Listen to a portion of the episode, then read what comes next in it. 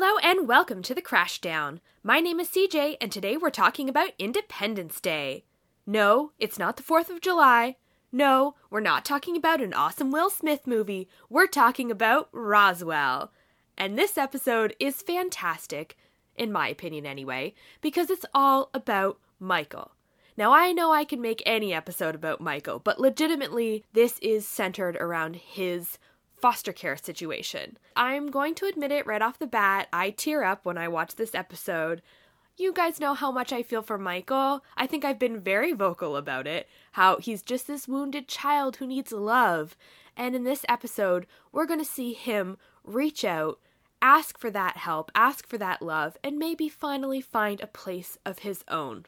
Before I get into that though, let's catch up with last week. So, as you know, it was our blind date episode. Liz was trying to get over Max by allowing herself to be set up on a blind date by this radio station.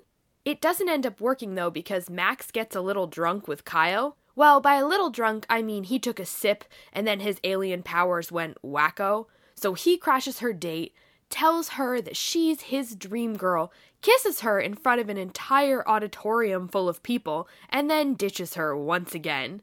So this episode opens at school. It's obviously like the next day or a couple days later, and Liz is recanting this kiss to Maria, even though Max took off, said he didn't remember any of that. She just can't help but feel like she saw the universe in that kiss. Maria, though, is going full speed ahead with her plans to cut the aliens out of her life. She gives Liz this homeopathic medicine, those kind of eyedroppers you put under your tongue, and her concoction is called grief relief that vets give to animals basically to sedate them. Maria says that her mother sells this in her shop, so this brings up some more questions about how the adults in the show are making money, but we'll get to that in a bit. So she tells Liz to put that under her tongue every time she sees Max, and oh, by the way, he's coming this way. There isn't time to talk, though, because Isabel barges up, pulls Max away, and says Michael's been acting weird. Even weirder than normal. He ditched her in the hall, practically ran into the boys' washroom. She needs Max to go and check it out.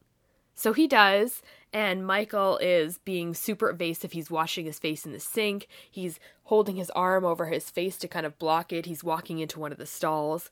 Max eventually has to fake leaving the bathroom, like opening the door, and then he like jumps up onto the counter so that Michael, I guess, can't see his feet or something like that. But it turns out that Michael has a black eye. And this isn't just from fighting. This is from his drunk foster dad, Hank. That creep is back again in a big way. Apparently he's done this to Michael before, but he's never left a mark. And Michael can't even defend himself because he doesn't have mastery of his powers yet, and he's afraid that he'll kill Hank. If he lets it go, who knows what he can do. When he tried to fix Maria's Jeep, he basically set it on fire. What would happen if he was angry and tried to use that? Ugh, this poor kid. He's not even just being neglected. That's bad enough if no one loves you. But then to have someone actively antagonizing you like that, ugh. My heart breaks for him in this episode. Anyways, it cuts to the two of them, and they're out by this train track. Michael is chucking stones at this train that's going by. Oh, I just thought that was kind of a funny thing. But in this moment, Michael asks him not to say anything and to heal him. Michael's powers aren't that evolved enough. He could do it to Riverdog in an emergency, but he doesn't have that finesse. He could, like, blind himself or something like that if he tried to heal his eye. Max does it, because what else is he going to do? Michael doesn't want to go to the cops. They can't draw any more attention to their situation. And who knows where he'd get sent? If he doesn't have that foster home, who knows where the next set would be? It could be in a different town. It could be on the other side of the neighborhood. It could be at a different school. That's what's so hard about these situations, is this kid has no control. So how is he supposed to be able to control his powers? That's not a skill set that's been given to him or shown to him. He's just powerless as he's bumped around from place to place. Max does a really crummy job of hiding this secret, though. He immediately goes to Isabel and tells her what's been going on, and she's so upset, too. She wants them to do something. And, ugh, here's the hard part. You want to help someone, you want to keep their confidence, But when it's a situation like that where the person is in danger, whether from themselves or something else, I think in some ways you do have an obligation to get them help. But now I'm not sure that these kids are actually equipped to do that. As soon as Michael walks into the Crashdown and sees Isabel's face, he knows that Max has told her the truth and basically turns around and goes right back out. She goes chasing after him, saying, her dad's a lawyer, why don't you stay with us for a few days? And that is what happens, which is kind of the meat and potatoes of this episode. What's Michael gonna do? Can he find another place to stay? And he calls it a situation. It's a foster situation. It's not a home for him. It's just something he has to deal with. And you can see when he's at the Evans house just how far he is from a normal home life. When he's at dinner, he starts serving himself before everyone sits down. He basically refuses a dish that Missus Evans made, her green bean casserole or whatever. He thought it looked kind of weird, so he didn't even want to try it. Mister Evans keeps asking questions, and Isabel's trying to field the answer. Well, Michael thinks this. Well, Michael does that. And they're like, why don't you let Michael think for himself? But Michael doesn't have anything to say. He already is awkward in situations like that. He has issues with authority. And now he feels like he's taking charity from them? Oh, this is not a good situation for Michael. On a normal day, he has his guard up. But now, it's like he's in meltdown.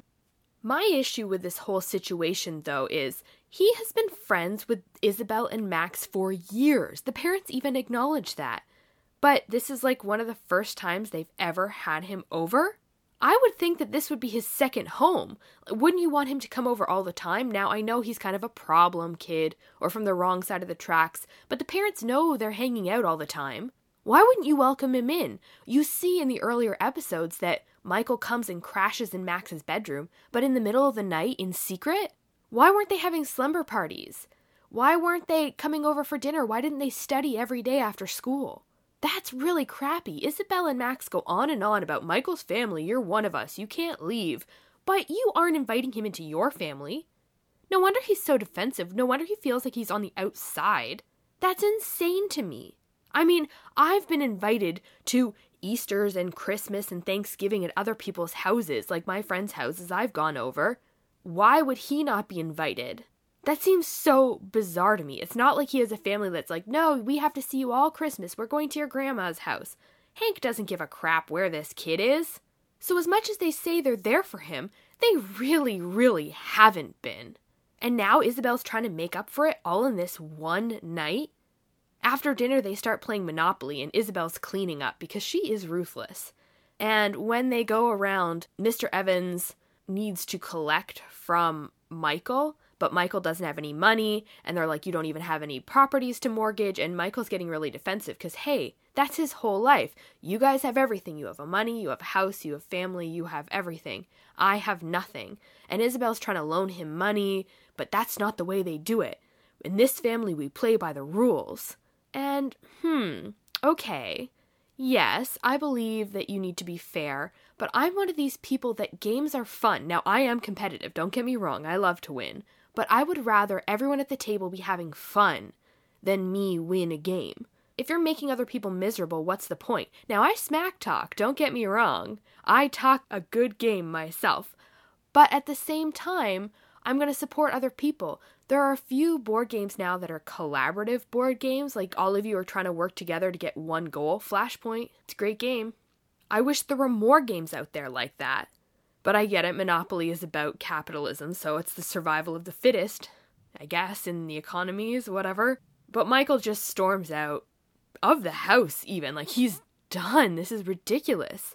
Mister Evans doesn't know him. He doesn't like him. He doesn't want to come forward and be the poster child for abuse.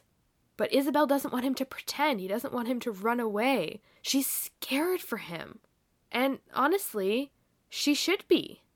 Later, when he gets home, Hank is drunk and waiting for him, and they end up getting in a fight. Hank wants him to do the wash, and Michael doesn't want to do it right then. What's the point? And so they end up yelling at each other, and Hank's getting really aggressive, and that's when Max and Isabel show up. I guess they followed him back, and they're defending him. Isabel's like, you touch him again, I'll kill you.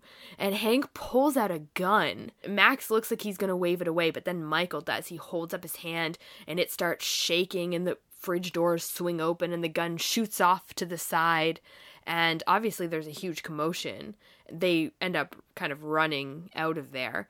But Michael doesn't want to go with them. He just wants to leave. A couple of days at the Evans house is not enough. And I get that. Like, okay, what, you're getting a two-day vacation? Or I'm going here and then what? Like, I can't stay with you indefinitely. That's not enough of a solution. And you guys seem quite content. So I'm going to go and find our home. I'm going to go and find Nasedo. That is better than anything I have here, even if Nasedo's a killer. Because Nasedo probably won't kill him. Whereas Hank, if he's drunk and has a gun, who knows what he's going to do? It's so sad. I can't believe it. Poor Michael. And Isabel and Max are not equipped to handle this. They want to help, but they don't understand the scope of what he's dealing with here. It's not just about Hank. It's this whole institution that's going to come down, and he's going to lose his identity. He's going to be a case file, and they're just going to shuffle him around. Having this horrible track record, I'm sure he has an actual legal record. He's been arrested enough times. Detentions at school, I'm sure he's failed classes. People aren't going to expect a bright future from him. It's so tough. Max actually addresses this later on. But I want to take a little break and jump back to what's happening with Liz and Maria. We're getting a little heavy. I'm feeling a little bad for Michael, so I need to, whew, take a little breather. When Max and Isabel were at the Crashdown and Michael comes in, Liz was working with Maria, and she's been practicing what Maria's been telling her, and that's just to say no. She said no to Max last night. Well, he wasn't there, but the next time she sees him, she'll be ready. This is so funny, because Maria compares Max to drugs, and we have another great nineties reference, which is that Rachel Lee Cook, like, don't do drugs ad, where she starts smashing things with, like, a frying pan, like, smashing eggs and smashing up this kitchen, like, this is your brain, this is your brain on drugs. Well, Maria picks up a frying pan and she's like, this is your brain on Max, just say no. They are interrupted at this point by Amy DeLuca. And this is where I'm going to get into her business. She is bringing a whole stack of pies to the Crashdown, and I guess she makes them and then sells them. But okay, let's break this down. She sells alien trinkets, homeopathic medication, and pies. Yet, half of her annual income was tied up in that one wrestling match in the convention episode. Lady, you are doing something wrong. That is either the biggest fighting matchup in the whole city of Roswell, or you are greatly mismanaging your businesses. Now, if she's working with Liz's dad, I guess she really probably is. But anyway, she is apparently a great cook, and she brings them in, and she's listing, oh, I've got one of this, one of this, one coconut. And all of a sudden, like, Valenti sidles up, like, oh, did I hear you say coconut? Ooh, I would eat a coconut. And she's like, I only made one. And their banter in this episode, oh my goodness, we get to see the two of them trying to date again. Ugh. Her smile, how excited she is yet trying to be reserved, and how cute he is trying to hit on her. I love these two characters together. They are so adorable. Anyways, so she is kind of a little defensive because she's like, when I make a pie, I expect it to get eaten. And okay, hmm, there's some double entendres happening in this scene. Because she's mad. Every time they've been on a date, he always takes off. There's some business, and he ends up ditching her. So they never actually made it to dessert before. So now she's like, if I make a pie, I expect it to get eaten. And he's like, how about this evening? I promise. If you make it, I'll eat it. And okay, yes, if she makes the pie, but also if she shows up, he'll eat it. Hmm, her pie. Anyway, I think these two are hilarious, and I actually really love this pairing. They're so wacky with her hippy-dippy all over the place and his by-the-book attitude, like straight-laced. Oh my goodness, the two of them are hilarious. She warns him, though, she's got a three-strike law. This is his last chance. And it seems to me like he makes the most of it. Because after Liz and Maria get off work, um, they go back to Maria's house, And as they walk in, they see, like, a half-eaten pie, then they see, like, a plate on the table, and then they see Sheriff Valenti's hat. Then they hear some giggling coming from the back rooms. Oh, what's happening there? And so the two girls kind of grab each other's arm, like, trying not to make any noise, and then pretend to walk in the room again, so that they, like, walk to the front door and slam it, and then, like, stomp their feet, and are like, Mom, I'm home! And she comes, like, popping out of the back room all disheveled, like, oh, girls, you're home early. But it's ten thirty, that's not really early, I'm assuming it's a school night. And so Maria is like, okay, we're going to my room to study, and you're gonna go to your room to sleep, right? You should probably get to sleep. Alone? She's digging, and Amy's kind of trying to brush it off, but then Sheriff Valenti pops out of the back room, and he's got lipstick all over his face, and he's got this, like, this grin on his face, like the cat that just ate the canary. He is so, like, yeah! So I wonder how far they got, but let's not talk about that. We're not Drunken Kyle asking how far you got. Let's just say that these two really enjoy each other's company. After that, we get another classic Amy and Maria scene, where the two of them are almost equals. In some ways, Maria's almost her superior, but then Amy will step up again. So in this one, Amy is asking Maria for some space. She can't feel like she's being judged all the time. But Maria's trying to look out for her. She doesn't trust Valenti. After all of her dealings with him, she knows he seems like he's by the book, but he is determined, and that means he'll do whatever it takes. And after Amy's passed, obviously there's been kind of a parade of men who have come through this house, and once they get what they want, they go their own way. And you see Amy kind of coming to that realization that what an example she's leading for her daughter. No wonder Maria kind of keeps going for guys like Michael who are emotionally unavailable. That's all she's ever really known. I actually think it's this conversation that causes Amy to overreact a little bit the next morning. So this is where those two storylines meet back up. Michael has stormed off from Max and Isabel. After the fight with Hank, he just can't stand to be around them. He can't stand to go back to the Evans, and he has nowhere else to go. So it's raining outside, and he shows up outside of Maria's window. He's just getting soaked and out in the rain. He looks like a little puppy. You just, oh, you want to hug him. Maybe it's just me, you guys. Oh, I love this kid. And Maria is trying to stand strong. She is going to say no. She's not going to be like her mom. She's not going to give in. And you see her open up that bottle of grief relief, and she puts a couple drops under her tongue, and then she just chugs the rest of the bottle down. But he looks so sad and so disheveled that she lets him inside, and he is freezing, and he is not talking, and she can see that something is wrong. And when he basically starts crying, she lets him lie down in bed, and she ends up spooning him and kind of rubbing his arm and back, like that little child, like you'd comfort a small child.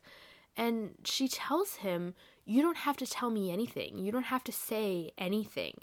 And here, again, is Maria's amazing character. She is going to look out for herself. She is going to protect herself. But when she sees someone in need, she cannot help but help them. Did that make sense? She is so loving and giving and caring and so emotionally intuitive that she understands when someone else genuinely needs a friend or support or just a person present who doesn't want anything from you, who isn't trying to push anything on you. And oh my god, this is the scene that I tear up at. When Michael's just shivering in bed, he's still soaking wet, and he's just crying there. Oh, I want to give him a hug too. Oh, I love you, Michael. I know you're a fictitious character, but if you were real, I would let you share my bed any day. But the next morning, I guess the two of them fell asleep there. Amy DeLuca walks in, and after this discussion about how once guys get what they want, they disappear, she's like, oh no, my baby daughter's having sex. So she starts hitting him like, get out, get out. Maria's trying to explain, no, nothing happened. We slept together, but we didn't sleep together. He was just in pain. He needed help. But no, she does not want her daughter to make the same mistake that she did. Obviously, she had this child really young with a guy who didn't care anything about her. And she'll be damned if she lets that happen to Maria. And you can just see it, like her performance. It's so tightly wound. It's so determined. This is the mama bear. This is that mother's instinct that comes out that just says, I will protect my child. And right now she sees Michael as a threat. It seems like the sheriff's department agrees with that statement because the next day at school, Michael is pulled out of class. Valenti wants to question him. There were reports about a disturbance at that trailer, and there were gunshots that went off, there were yelling, there were arguing, and then later in the night, there were tortured screams, inhuman sounds that came from inside that trailer. So he wants to know, where was Michael last night? But Michael doesn't say a word. He's going to protect Maria.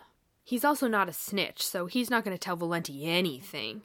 Through all this, though, Max and Isabel see how serious Michael is about this situation, and Isabel is going through everything she has about their homeworld, the sketches of the geodesic dome, the articles about Atherton, and the stones that Riverdog gave them that fit into that cave painting wall.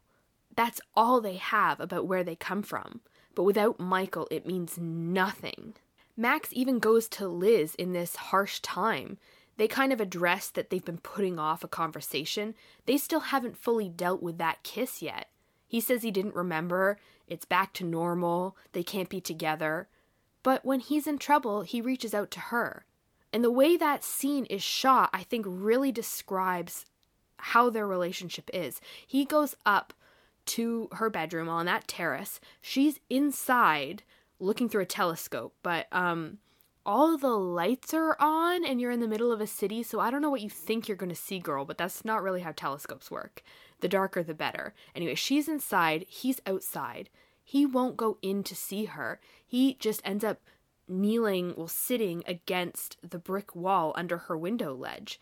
And you can see her reach out to him at one point and put her hand on his shoulder. I think that says everything about where they are.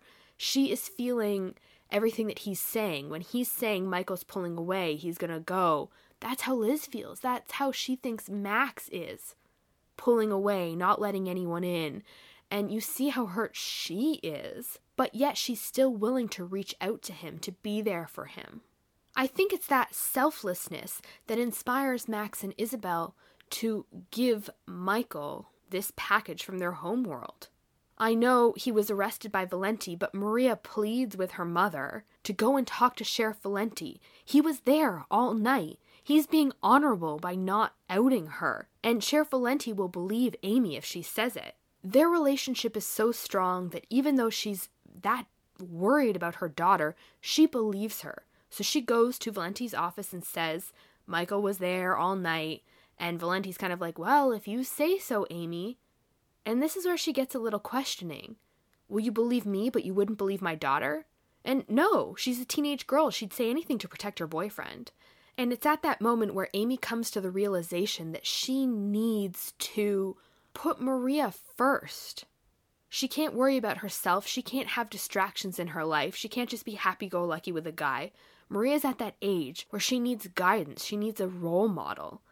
The bond that these two women have, Amy and her daughter, it's stronger than just, oh, she's some teenage girl. They've been codependent for a very long time, but that's led Maria to mature faster than some of these other kids her age. Anyways, whatever. Michael gets out. Amy's relationship is basically at an end. Michael decides, yes, he is going to take off. And so he gets his package from Max before he's basically just going to hitchhike out of town. But there's one conversation that these kids have that, again, gets under my skin a little bit. It's Max laying into Michael a little bit. He's saying, you actually have it easy. Max has more pressure on him. He has people depending on him. He has expectations he has to meet. He's got that accountability. Michael has Hank, so he can do anything. No one expects anything of him. And, oh, this is baloney. No, it's the exact opposite. Max had support. Max had guidance. Max had goals. No one ever expected anything of Michael. And do you know how much harder it is to achieve when everyone already expects you to fail? That's so much worse than having people say, I believe in you. I think you can do stuff. Maybe you can't live up to your expectations or their expectations, and that's hurtful. But I think being crushed down is a lot harder than being falsely built up. But Max, again, is in his own little world. He has his own little problems, and he can't see the magnitude of what Michael's dealing with. And even though he's trying to get Michael out of his shell, like, think about someone else. Yes, it does help to get outside your own bubble. If you can do good for other people, it makes you feel good in return. But Michael has been taking care of himself for so long. Like I said, these kids didn't even invite him over for dinner, so I'm sure there were days where he went without food because Hank bought alcohol instead. So don't tell him to think of other people.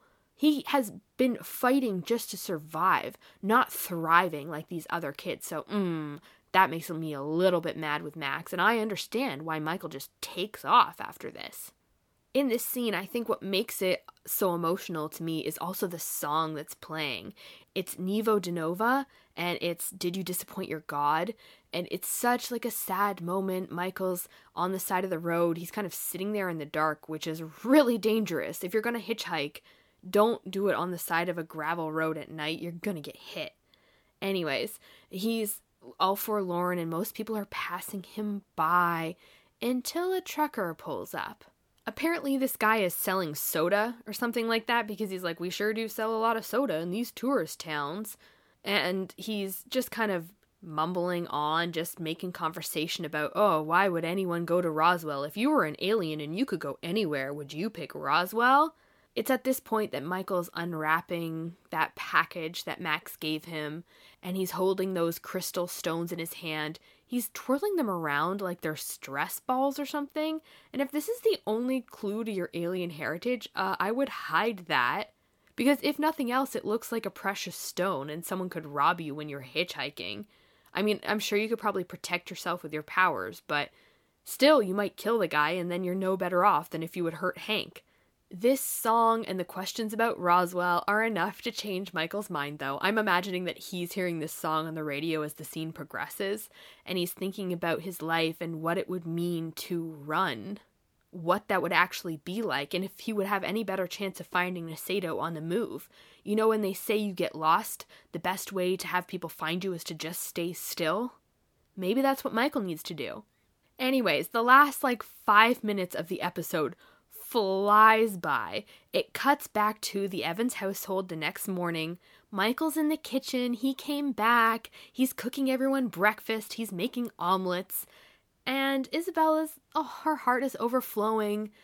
Mister Evans looks pretty impressed, and Missus Evans is like, very nice. She's always friendly. Like, oh, it looks great, Michael, because she, she's just a sweetheart. She really is. Mister Evans is kind of gruff, but Michael, in this moment, actually gets up the nerve to ask for help. Earlier on, he said it would kill him to ask, but now he realizes what would really kill him is being away from these people that he cares about. So he asks if there's any way that he could live on his own. And, okay, the next, like, five minutes, it goes through, like, the whole emancipation process. I guess they fill in some forms, they get some recommendations, they meet with a judge, they sign a piece of paper, and the judge is like, hmm, well, these two teenagers sure did have confidence in you, and that swayed my opinion. You're free. You can definitely take care of yourself now. You know, Michael, Mister Responsible, with a criminal record and a terrible school record? Oh, my goodness. Sure, yeah, let's just let him do his own thing. Oh gosh, I just have to think of other shows nowadays. For example, The Fosters. After two seasons, they're still dealing with like adoptions and foster care and getting licenses and losing licenses and breaking the terms of their agreements and then going to juvie and then putting in group homes. And then I've just got to think, hey, like three minutes and this whole storyline's wrapped up. Michael is free once and for all. And oh my gosh, in the background, Max and Isabel are wearing these matching hideous oversized leather coats as they're just like nodding and smiling while he's signing these papers.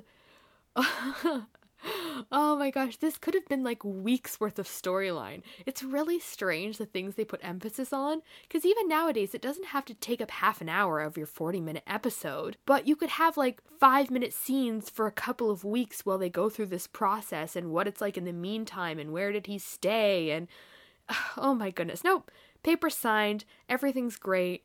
Maybe Mister Evans greased the right wheels. Maybe he's like a shady lawyer that just pushed this through. Maybe he golfs with the judge or something. I don't know. Anyway, that gets totally taken care of. The only thing lurking over this situation is the fact that Hank went missing.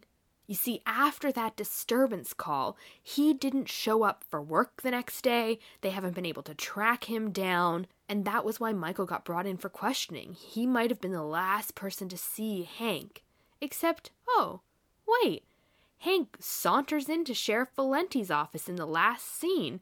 He's, oh, I was down in such and such a town, and I was drunk, and I met a lady, and and those sounds that you heard was just me cleaning my gun. I guess I shouldn't be drinking while I'm cleaning my gun. Sheriff Valenti's like, okay. Like, I don't know. He seems, oh, sometimes I can't read him. He seems suspicious, but at the same time, it's like this guy is kind of a creep. He's kind of a jerk that was using Michael for the foster money.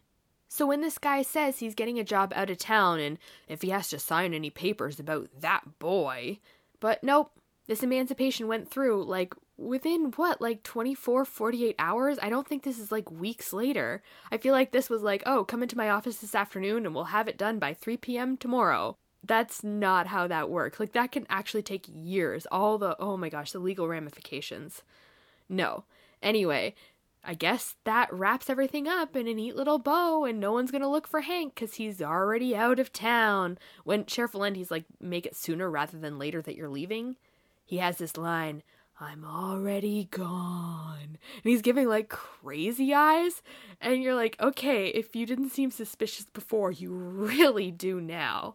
And so when the final little sequence of the episode happens, he's driving this truck out into the middle of nowhere, and he gets out, walks around the back, pops open the trunk, and, oh my gosh, it's Hank's dead body?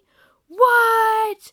And you see him burying it and then going back into the car, and he's taking a bunch of pills, but he holds up his hand. A bright light starts shining. His face starts morphing, and then he turns into, like, I guess that trucker that we saw earlier? Could it be? I think it's Nasedo. What? He is a shapeshifter after all. And oh my goodness, he's in town. Was he helping Michael? Did he torture Hank? Is he there to get in close to them? Who knows, guys? We'll have to tune in next week. Oh my goodness. I love it. I love Michael episodes. I'm so happy that he's free. I want to see him grow as a person and take on new responsibilities and be accountable to himself with no one else weighing him down. I want only positive people and things in his life. So we will have to see if that happens. If there's anything I missed, if there's anything else you want me to bring up in the next couple episodes, email me at thecrashdownpodcast at gmail dot com. Send me a shout out on Twitter, guys. It's the Crashdown Pod. Other than that, listen, like, follow, subscribe, whatever you do, however you listen to this. I would love to hear your feedback. And until next time, you guys, ah, happy Roswell watching.